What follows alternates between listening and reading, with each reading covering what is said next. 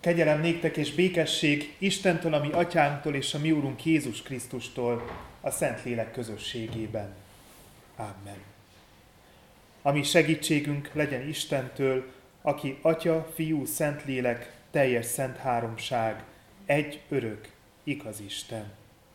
Amen. Helyünket elfoglalva dicsérjük Isten a 189. énekünk első három, illetve nyolcadik szakaszával. A 189. énekünk első három és utolsó nyolcadik szakaszát énekeljük el. Az első szakasza így kezdődik, új világosság jelenik.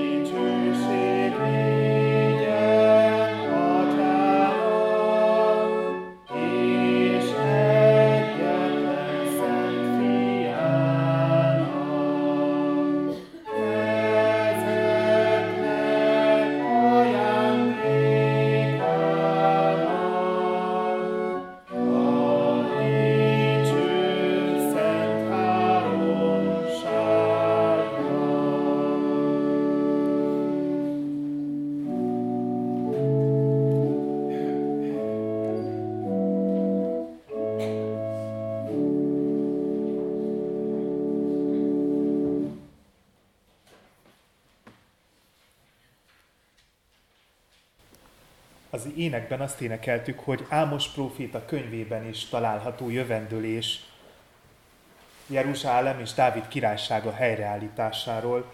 Ámos próféta könyve 9. fejezetének 5-től 15 terjedő verseiből olvasom Isten igéjét. Az Úr, a seregek ura az, aki megérinti a földet, és megolvad az, és jajgat annak minden lakója, és egészen fölemelkedik, mint a Nílus, majd leapad, mint Egyiptom folyója. Aki fönn az égben építette meg lakhelyét, és annak boltozatát a földre alapozta, aki előhívja a tenger vizét, és kiönti a föld színére, az Úr az ő neve. Nem olyanok vagytok-e előttem Izrael fiai, mint a kúsiták? Ezt mondja az Úr. Nem én hoztam-e ki Izraelt Egyiptom földjéről, a filiszteusokat Kaftorból és az arámokat Kírből? Íme az én Istenem, az Úr, szemmel tartja a bűnös országot. Eltörlöm azt a föld színéről, de mégsem pusztítom el egészen Jákob házát, ezt mondja az Úr.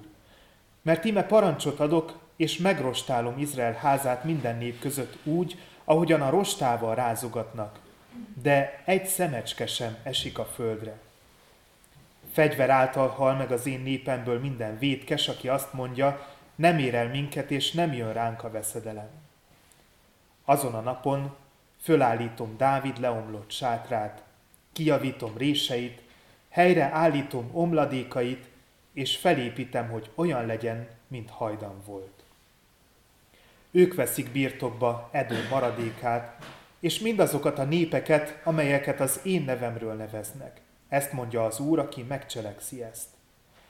Íme jönnek olyan napok, ezt mondja az Úr, amikor utoléri a szántó az aratót, a szőlőtaposó a magvetőt. Mus csorog a hegyekből, és minden halom azt árasztja. Hazahozom a fogságból népemet, Izraelt. Fölépítik az elpusztult városokat, és azokban fognak lakni. Szőlőket ültetnek, és inni fogják azok borát. Kerteket művelnek, és enni fogják azok gyümölcsét. Elültetem őket a földjükbe, és többé nem szaggatják ki őket földjükből, amelyet nekik adtam. Ezt mondja az Úr, a te Istened. A kegyelem Istene tegye áldotta az ő igéjét, hogy beszéde lakozzon bennünk gazdagon, és teremjünk áldott gyümölcsöket az ő dicsőségére. Imádkozzunk!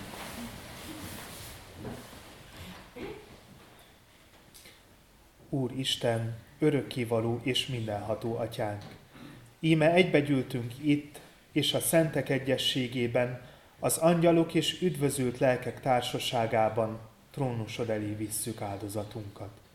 Megvalljuk és megismerjük szent felséged előtt, hogy szegény bűnösök vagyunk. Bűnben fogantatva hajlandók minden rosszra, és soha meg nem szűnünk áthágni szent rendeléseidet. Mikor ezt cselekedjük, igazságos ítéletedből romlást és kárhozatot vonunk magunkra. Mindazáltal, Urunk, bánjuk, hogy téged megbotránkoztattunk, és kárhoztatjuk magunkat és bűneinket, igaz bűnbánattal kérve, hogy a te kegyelmed jöjjön segítségül minékünk. Alázattal kérünk, szerető, irgalmas atyánk, hogy könyörülj rajtunk. Töröld el bűneinket. Növeld és sokasítsd meg rajtunk napról napra szent lelked ajándékait, hogy igaz bűnbánatunk teremje a megtérés gyümölcseit, amelyek kedvesek te előtted. Vallást teszünk azért a te színed előtt, hogy egyszülött fiadba, a mi Úrunk Jézus Krisztusba vetjük egyedül hitünket és reménységünket, bizonyosak lévén afelől, hogy hitáltal részeseivé lehetünk a Te benne kijelentett kegyelmednek, melyet hagy meg nekünk itt és az örökké valóságban az ő nevéért. Amen. Miután megvallottuk bűneinket és bizonyságot tettünk hitünkről, halljuk meg Isten kegyelmes válaszát az ő igéje által. Úgy szerette Isten a világot, hogy az ő egyszülött fiát adta, hogy valaki, hiszen ő benne, el ne vesszen, hanem örök élete legyen. Amen.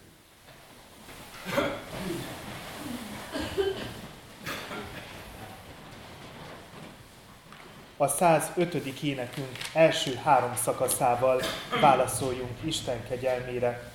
A 105. énekünk első szakasza így kezdődik adjatok hálát az Istennek. thank you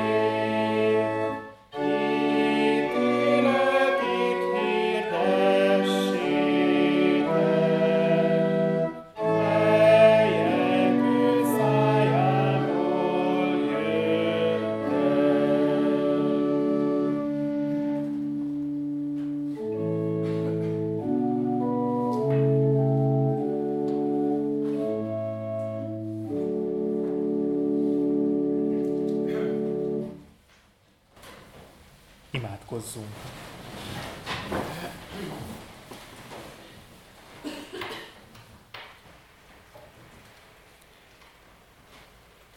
Menje Istenünk, hálás szívvel állunk meg előtted ebben az órában. Megköszönjük neked ezt a pillanatot, amelyet azért szereztél számunkra, hogy még egy kicsit megálljunk az ünnep előtt. Még egy kicsit megálljunk és lélekben készülődjünk a te szent fiat születésének az ünneplésére.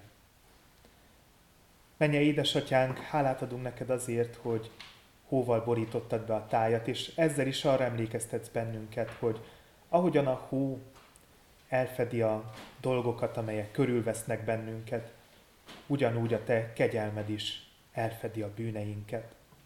Nem emlékezel meg többé arról, hogy mi milyenek vagyunk valójában, hanem elfogadsz bennünket úgy, amint vagyunk.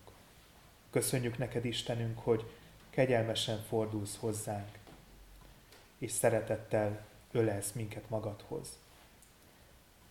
Ilyenkor, amikor hóborítja be a tájat, kicsit mindig olyan, mint egy új kezdet. Olyan, mintha egy fehér lapra új dolgokat vázolna fel valami. Nem látjuk olyan részletesen a bennünket körülvevő világot, mint amikor nem fedi be a hó a tájat. És sokszor meglepnek bennünket azok a részletek, amelyek kimaradnak, amelyek láthatóvá válnak ilyenkor, és jobban érvényesülnek. Istenünk, kérünk, ad, hogy most az igét halva ugyanez legyen az érzésünk, mintha tiszta lappal indulhatnánk, és erre a tiszta lapra te felvázolod önmagadat. Azért, hogy jobban megértsünk téged. Azért, hogy meglássunk téged teljes valódban. Menje Istenünk, kérünk, tedd áldottá az ige hallgatását. Add, hogy meglátva az igében téged, ugyancsak azt érezzük, hogy közelebb kerülünk hozzád. Jézus nevében kérünk, mennyei édesatyánk, add, hogy így hozzád közelebb húzódva várjuk a szentestét, amelyen megérezhetjük azt, hogy te valósággal emberré váltál, velünk egyé váltál Szent Fiatban, Jézus Krisztusban. Amen.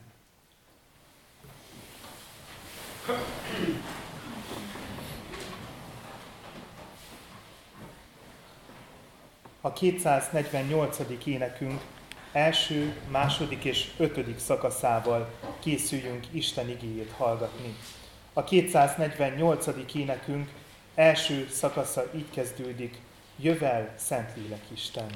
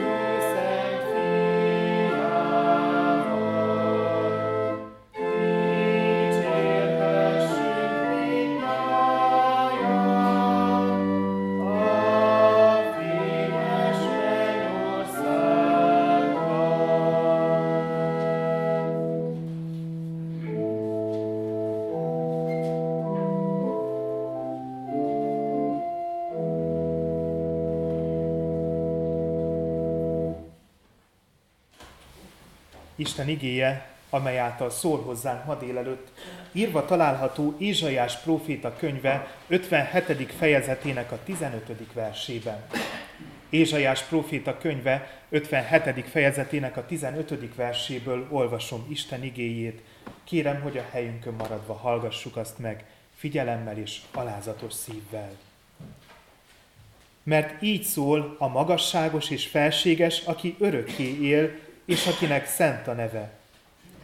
Magasságban és szentségben lakom, de a megtörtel és alázatos szívűvel is, hogy megelevenítsem az alázatosok lelkét, és megelevenítsem a megtörtek szívét. Magasságban és szentségben lakom, de a megtörtel és alázatos szívűvel is, hogy megelevenítsem az alázatosok lelkét, és megelevenítsem a megtörtek szívét. Adventben, ahogy általában az ünnepeink nagy részén, Jézus Krisztus, a Fiú Isten az, aki előtérbe kerül. Mi sem természetesebb ennél, hiszen az ő váltságművét bemutató evangéliuma hitünk központi tanítása. Ő az élet Isten, akire figyelve jobban megérthetjük a Szent Háromságban létező örökkévalót. A távolinak tűnő mennyei atyával és a megfoghatatlan Szentlélekkel együtt. Az előttünk álló ige abban segítsen most bennünket, hogy mielőtt pár óra múlva elkezdjük ünnepelni a karácsonyt, egy pillanatig még álljunk meg, gyűjtsünk erőt, és közben gondoljunk Isten szent háromság mi voltára. És arra, hogy a betlehemi jászolban nem csupán egy nagy tanító jött a világra, nem csupán egy nagy és az emberiség számára meghatározó személyiség, hanem valaki, aki már a kezdetektől fogva létezett. Nem teremtmény, hanem kibeszélhetetlen módon született az atyától, és egyenlő örök Isten vele, meg a Szentlélekkel együtt. Aki már a világ teremtésekor az idő kezdetén jelen volt, és részt vett a mi megalkotásunkban is. A felolvasott ige gondolatai egy profétától származnak, ami azért meglepő, mert akkor még sehol sem volt. Jóval később alakult ki az egyetemes zsinatokon a Szent Háromságtan. Ézsajás azonban mégis ráérzett arra, hogy Isten lényét valahogyan hármasságban kell nekünk elképzelnünk. És nagyon jól szemlélteti azt, hogy milyen Isten valójában. Istenről beszélve három dolgot mond el róla. Elsősorban azt mondja el Istenről Ézsaiás proféta, hogy ő magasságos és felséges, örökké él és szent az ő neve. Ezek mind olyan jelzők, amelyek arra engednek következtetni, hogy Isten egy olyan személy, aki magasan kiemelkedik abból, amit a mi értelmünk képes felfogni. Szent a neve, és ő maga is szent. Igazából ő az, akitől minden szentség ered.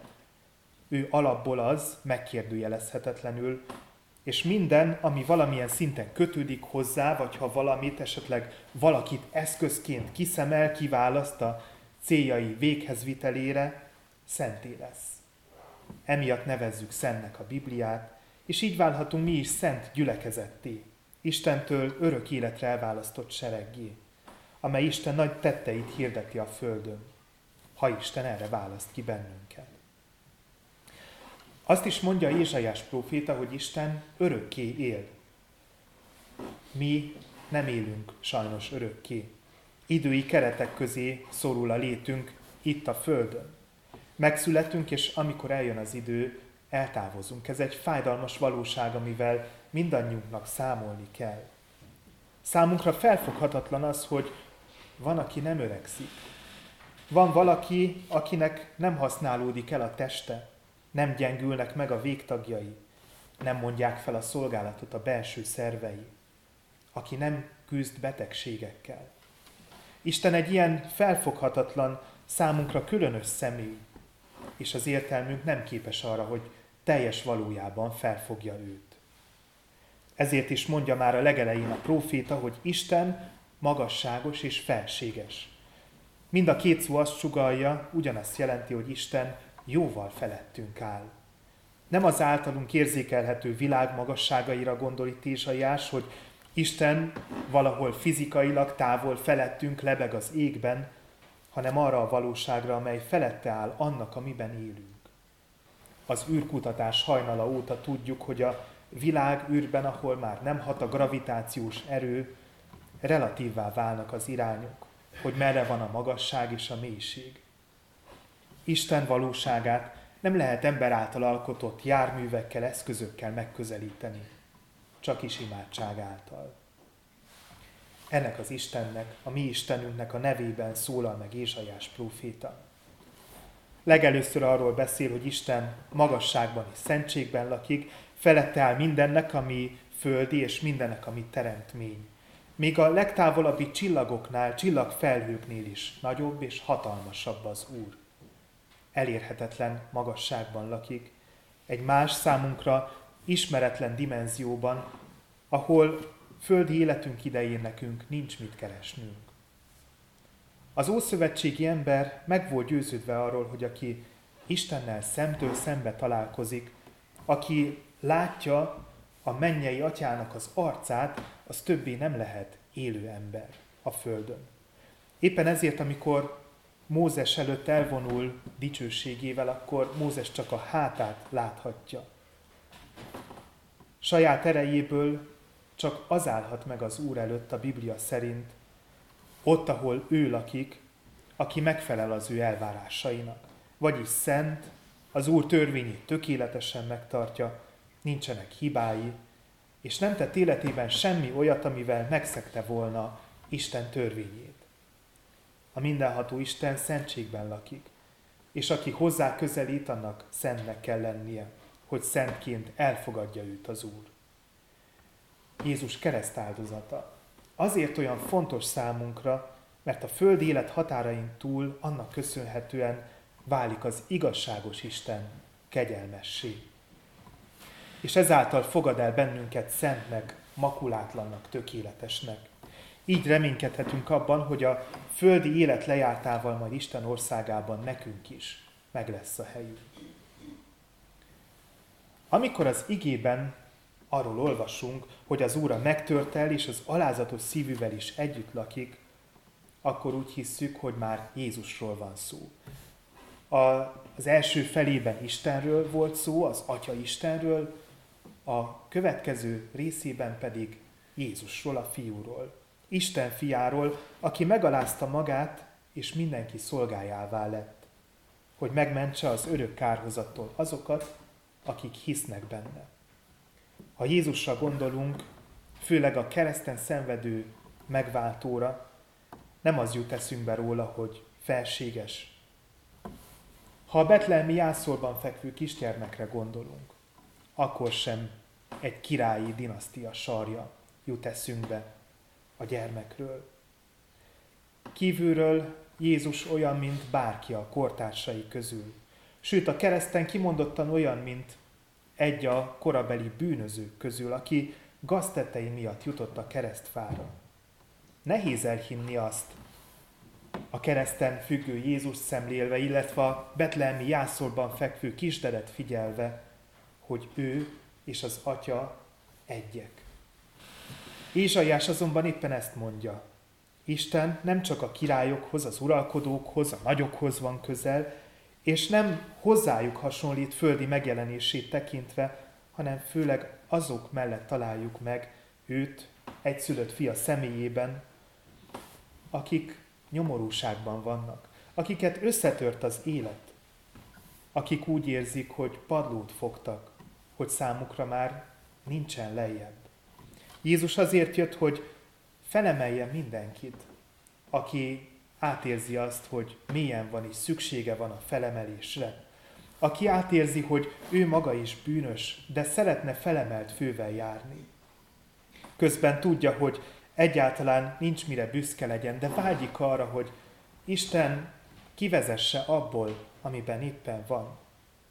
Jézus azokért jött közénk, akiket megfosztottak, és nap mint nap megfosztanak emberi méltóságuktól, és szeretnék, hogy ismét ember számba vegyék őket. Az idők teljességében eljött az egész emberiségért, és mielőtt a kereszten meghalt volna a bűneinkért, megmutatta azt az utat, amelyen járva emberhez méltó életet élhetünk. Ez azonban csupán egy pár éve volt az emberiség történetének. Az evangéliumok tanúsága szerint három évre tehető az az időszak, amit Jézus avval töltött, hogy az igaz útra tanítsa azokat, akiket hozzávezetett az Úr. Közben sok értetlenkedővel is találkozott, és földi pályája emberi mércével mérve elég csúnyán végződött. A kegyetlen, megalázó kereszt halállal, amelyet Isten akaratából szenvedett el, mi érettünk. Tíz nappal azonban Jézus mennybe menetelét követően Isten szent lelke, a Szent Háromság harmadik személye jött el a világba. Akiről azt mondja Ézsaiás, hogy megeleveníti azoknak a lelkét, akikkel földi életes során Jézus foglalkozott. Az alázatosokról és a megtört szívűekről van itt szó, akik Isten szent lelkét kapják.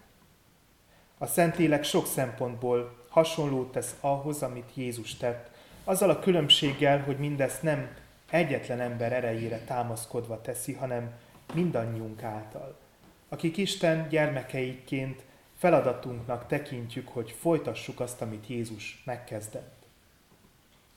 Itt vagyunk most az adventben, amely nem csak negyedik hete tart, hanem már két évezrede. Megvolt a teremtés, Isten megváltott bennünket, most pedig egy olyan időszakot élünk, amelyet aktív várakozás kell jellemezzen. Mindannyian Jézus visszajövetelére várunk, és nem tudjuk, hogy közben megpihenünk-e majd, vagy az előttünk járókhoz hasonlóan elmúlunk-e, vagy esetleg életben talál Jézus második eljövetelének a pillanata. Akár így lesz, akár úgy, mindenképp a feladatunk a hűséges várakozás. Isten szent lelke arra ösztönöz bennünket, hogy az ige szerint élve várakozásunk idején általunk is terjedjen az evangélium. Ne legyünk tétlenek, hanem a világ legtávolabbi helyeire is juttassuk el Jézus tanítását, és amennyire tőlünk telik, adjuk meg mindenkinek a lehetőséget arra, hogy Isten mellett döntsön. Isten kegyelméből általunk is növekedjen az Anya Szent Egyház, nekünk köszönhetően is egyre többen legyenek azok, akik Krisztust várják ítélő bírául felemelt fővel. A Jézus eljövetelére való várakozás időszaka akkor kezdődött el, amikor ő az ige szerint a tanítványok szeme láttára a mennybe emelkedett, és felhőt akarta előtt a szemük elől. Azóta azt várjuk, hogy ismét eljöjjön. Az első a betlehemi advent és a második eljövetel között eltelt órák, napok egyre csak gyarapszanak. A mi feladatunk az, hogy az eltelt időt tartalommal töltsük meg. Sokszor, amikor várakozásról van szó, ennek a passzív formája jut eszünkbe. Azt hiszem, ezért sem szeretünk igazán várakozni valakire vagy valamire. Ilyenkor az ünnepi forgatagban megnő a várakozási idő. Megnő a forgalomban is, és az üzletek kasszájánál is. Nagyon nehéz ezeket a plusz órákat valahogyan tartalommal megtölteni. Biztos sokunknak vannak technikái arra, hogy a forgalomban eltöltött időt hogyan lehet hasznosan eltölteni. Nem egy lehetetlen feladat, de nem is igazán könnyű. Isten nem azt szeretné, ha mi karbatett kézzel idegeskedve várakoznánk. Imádkozni minden élethelyzetben lehet. Az a legjobb, ha belső szobánkban tesszük, csendességben szólítjuk meg Istent. De sokunk életében ritkán adódik alkalom a nyugodt elcsendesedésre. Jobb a zajban, a nyüzsgésben elcsendesedni, mint egyáltalán nem gondolni Istenre. Miközben éljük az életünket, mindig gondoljunk arra, körülményektől függetlenül, hogy ő majd vissza fog jönni, Visszajön az, aki feláldozta magát érettünk. És az, amit majd visszajövetelekor talál, az egy olyan világ kell legyen, amely egyre inkább készen áll arra, hogy miután megalázta magát, szentségben vele éljen. Azzal, aki magasságban is szentségben lakik, de a megtörtel és alázatos szívűvel is, hogy megelevenítse az alázatosok lelkét, és megelevenítse a megtörtek szívét. Amen.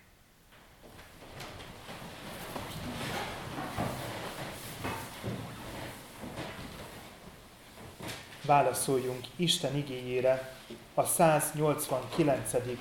adventi énekünk 5. szakaszával.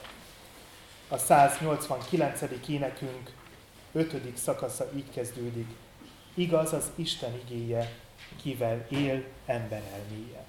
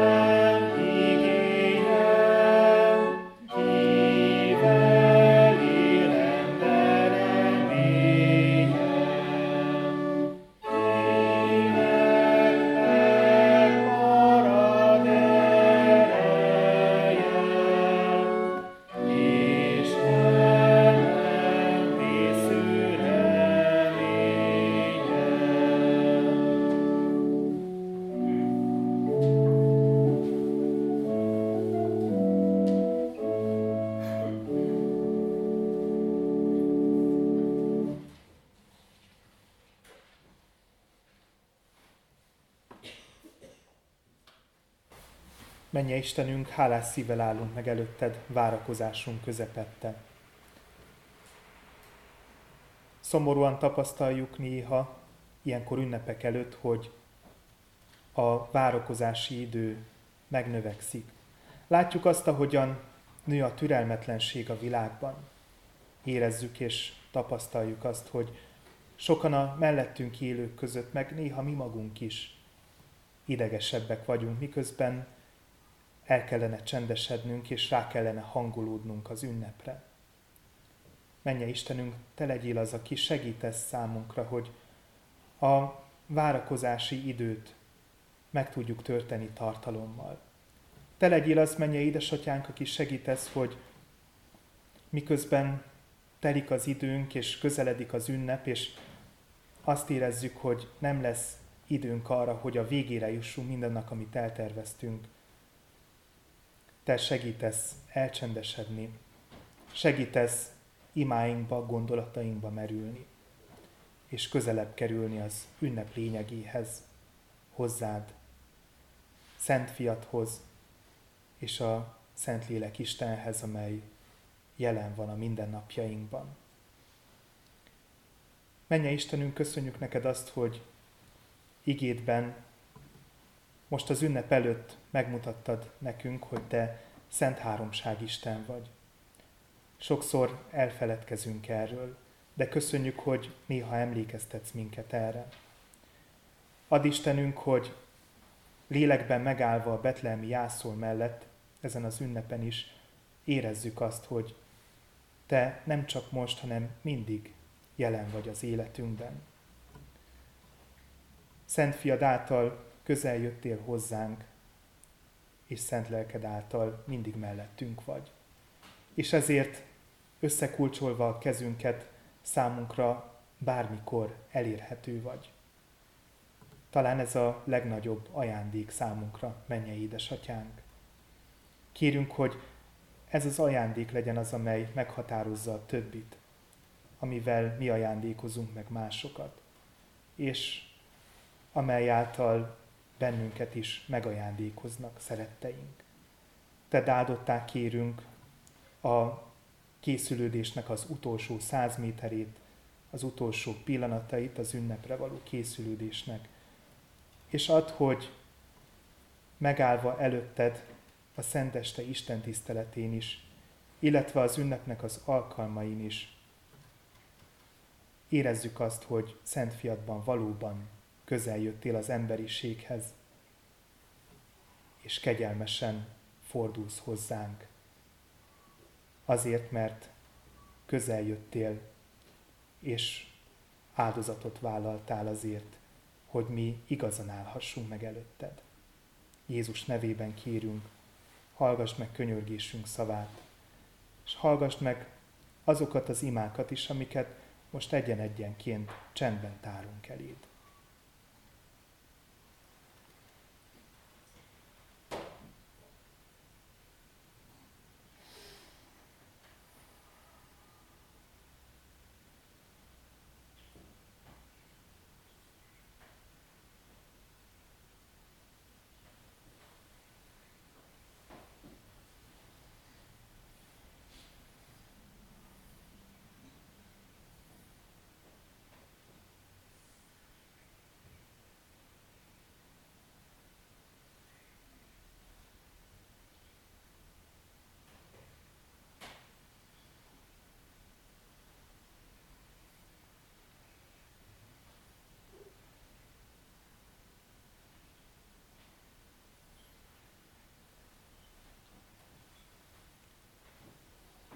Áldott a mi Úrunk, aki meghallgatja könyörgésünk szavát.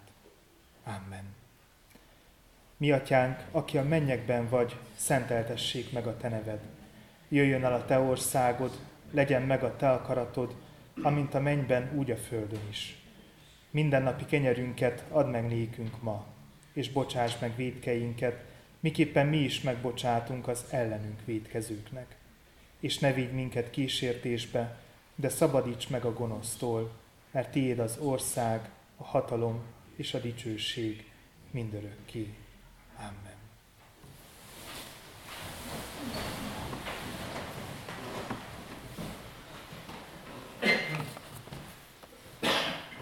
Az adakozást ajánlom testvéreim segítő jó indulatába, tudva, hogy a jókedvű adakozót szereti, megáldja a mi Istenünk kegyelettel és a gyászoló család iránti részvéttel emlékezünk meg az elmúlt héten eltemetett Kovács Ferenc testvérünkről, aki papfalván élt. Kovács Ferenc testvérünk március 31-én született 1950-ben Kolozsváron. 14 éves volt, amikor édesanyját elveszítette. Iskoláinak a végeztével sofőrkön dolgozott. 1981-ben házasodtak meg feleségével, két gyermekük született, egy fiúk és egy leányuk. A leányuktól pedig két unokájuk is született. Az unokák mindig sok örömöt hoznak egy család életébe.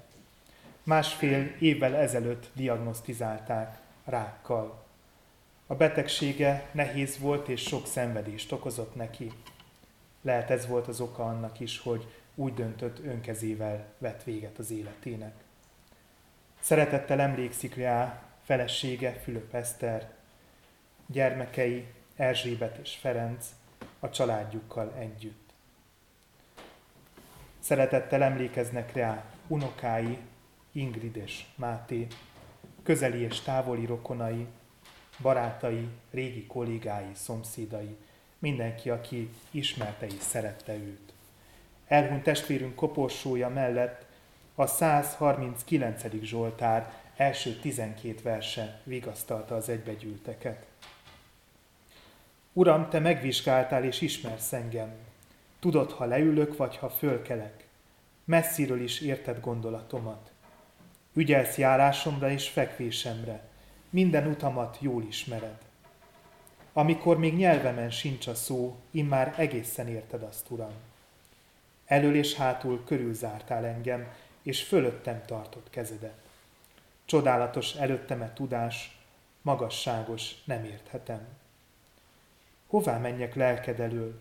Arcod elől hova fussak? Ha a mennybe mennék föl, ott vagy. Ha a seolban vetnék ágyat, ott is jelen vagy.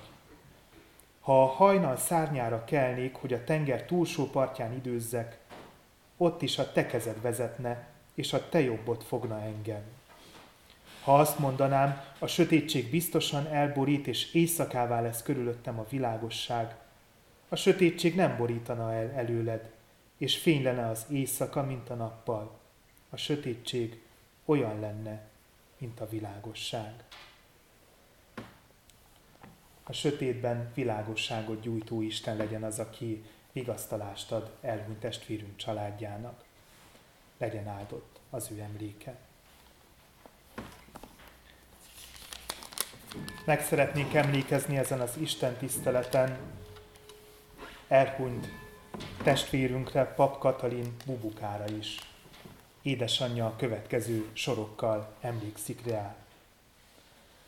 Fájó szívvel emlékezünk a szeretett édesanyára, Pap Katalin bubukára, aki egyszerű volt, mint a természet, nemes és tiszta szívű, áldást adó, mint a nap, gondos, körültekintő, önfeláldozó, amilyen csak egy édesanya tud lenni.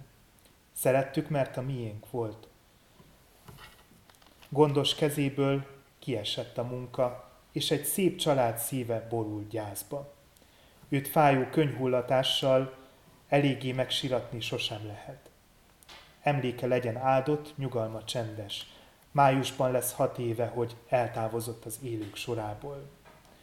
Siratják őt a gyászoló családtagjai, édesanyja, gyermekei Erika, Péter és István, unokái Karcsi és Szabina, ismerősei, közeli és távoli rokonai. Bár tudjuk, hogy többé nem látjuk, mégis hazavárjuk. Emléke legyen áldott, nyugalma csendes. Isten adjon vigasztalást gyászoló testvéreinknek.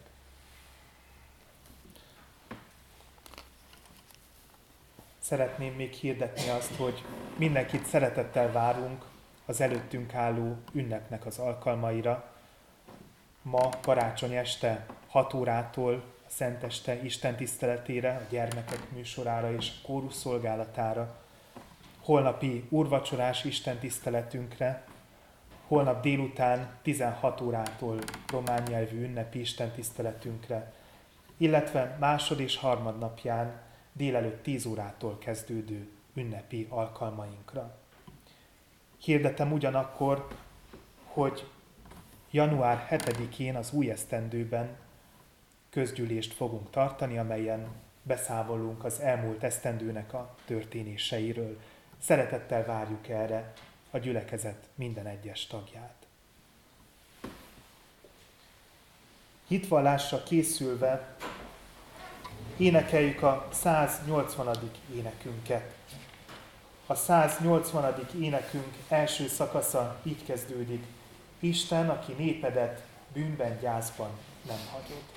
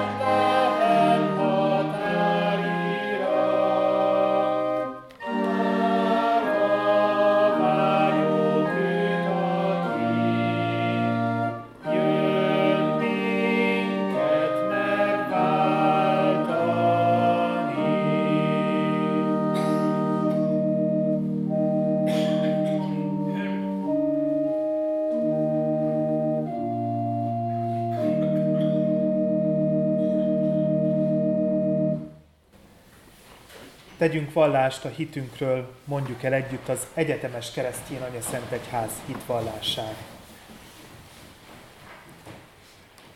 Hiszek egy Istenben, mindenható atyában, mennek és földnek teremtőjében, és Jézus Krisztusban, az ő egyszülött fiában, ami Urunkban, aki fogantatott Szent Lélektől, született Szűz Máriától, szenvedett, Poncius Pilátus alatt megfeszítették, meghalt és eltemették. Alászállt a poklokra. Harmadnapon feltámadt a halottak közül, felment a mennybe, ott ül a mindenható Atyaisten jobbján. Onnan jön el ítélni élőket és holtakat. Hiszek szent lélekben, hiszem az egyetemes keresztjén anyaszent egyházat, a szentek közösségét, a bűnök bocsánatát, a test feltámadását és az örök életet. Amen.